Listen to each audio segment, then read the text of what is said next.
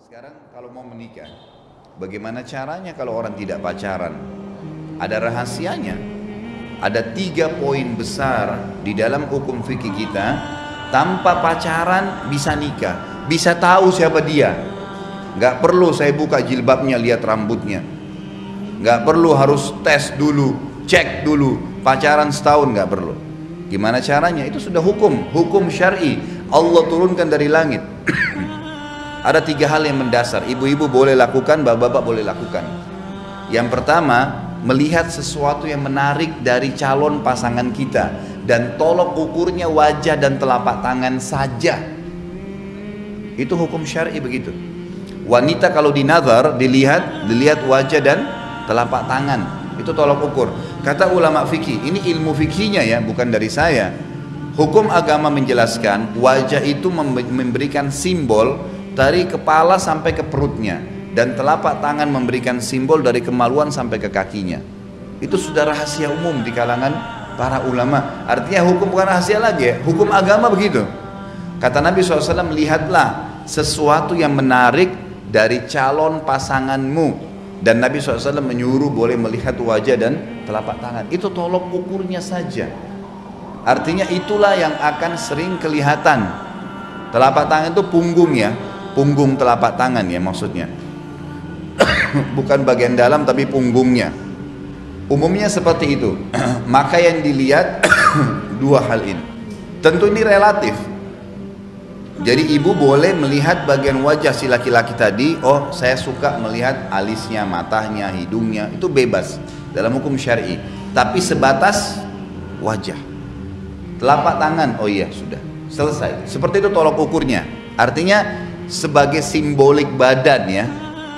Yang kedua, mengenali keluarganya. Mengenali keluarga ini caranya adalah keluarga ayah dia itu akan mewariskan fisik. Akan mewariskan fisik kepada anak keturunan kita nanti. Keluarga ayah ya. Jadi kalau keluarga ayah itu tinggi besar badannya keluarga ayah dia akan begitu keturunan kita.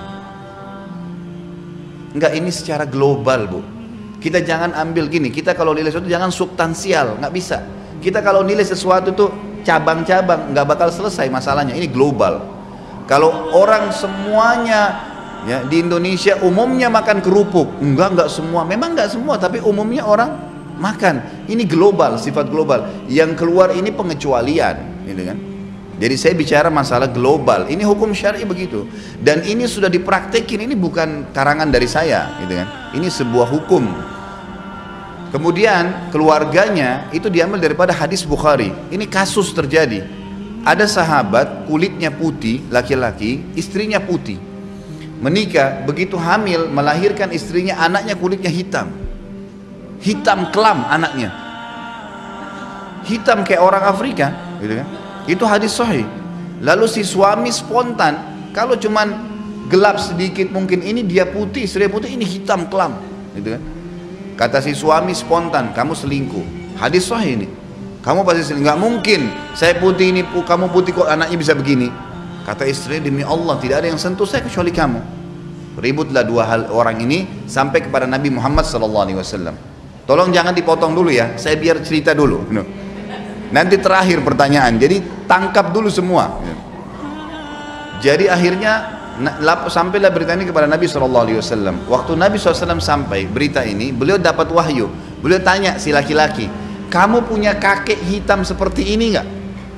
Kata si laki-laki apa? Ada dan masih hidup orangnya. Kata Nabi ini keturunannya itu. Artinya apa? Makanya sering kita temukan ibu sama ayah beda wajahnya dengan anaknya. Sering ketemu nggak? Ini dari kakek-kakeknya. Dari keluarga dari pihak ayah, ibu atau ayahnya. Ini hukum ya. Hukum syar'i artinya apa? Allah memberikan gambaran kepada kita seperti itu. Ada anak yang mirip ke ibu ke ayah tapi yang jelas umumnya secara fisik cenderung kepada keluarga ayah. Kalau karakter umumnya turun dari keluarga ibu. Karakter. Saya mau menikah dengan seseorang, gimana caranya saya tahu sifat-sifat umumnya? Maka lebih cenderung dilihat kepada keluarga ibunya. Keluarga ibu itu mewariskan karakternya. Oh keluarga umumnya ibunya itu dosen, guru-guru, pedagang, oh orang baik-baik, keluarga baik-baik, oh, sudah itu sudah umum, umumnya. Jangan bicara substansialnya, umum. Secara global sudah begitu, karena nanti kalau kita bicara substansial, bisa saja anak ini terpengaruh dengan poin yang ketiga.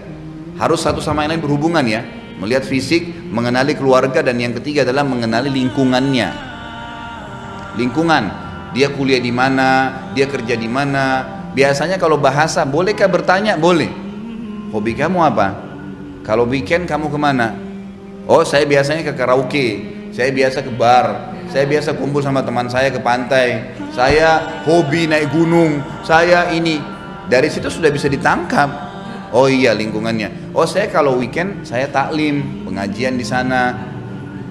Kalau azan saya sholat di sini, kan gitu lingkungan membentuk. Siapa yang mengatakan Nabi Muhammad SAW? Ingat, ini majelis ilmu, taklim agama, bukan karangan saya. Kata Nabi SAW, Al-mar'u ala dini khalili. Seseorang sesuai dengan agama temannya. Di mana lingkungannya dia. Boleh sebelum menikah kita tanya, kamu bekerjanya di mana?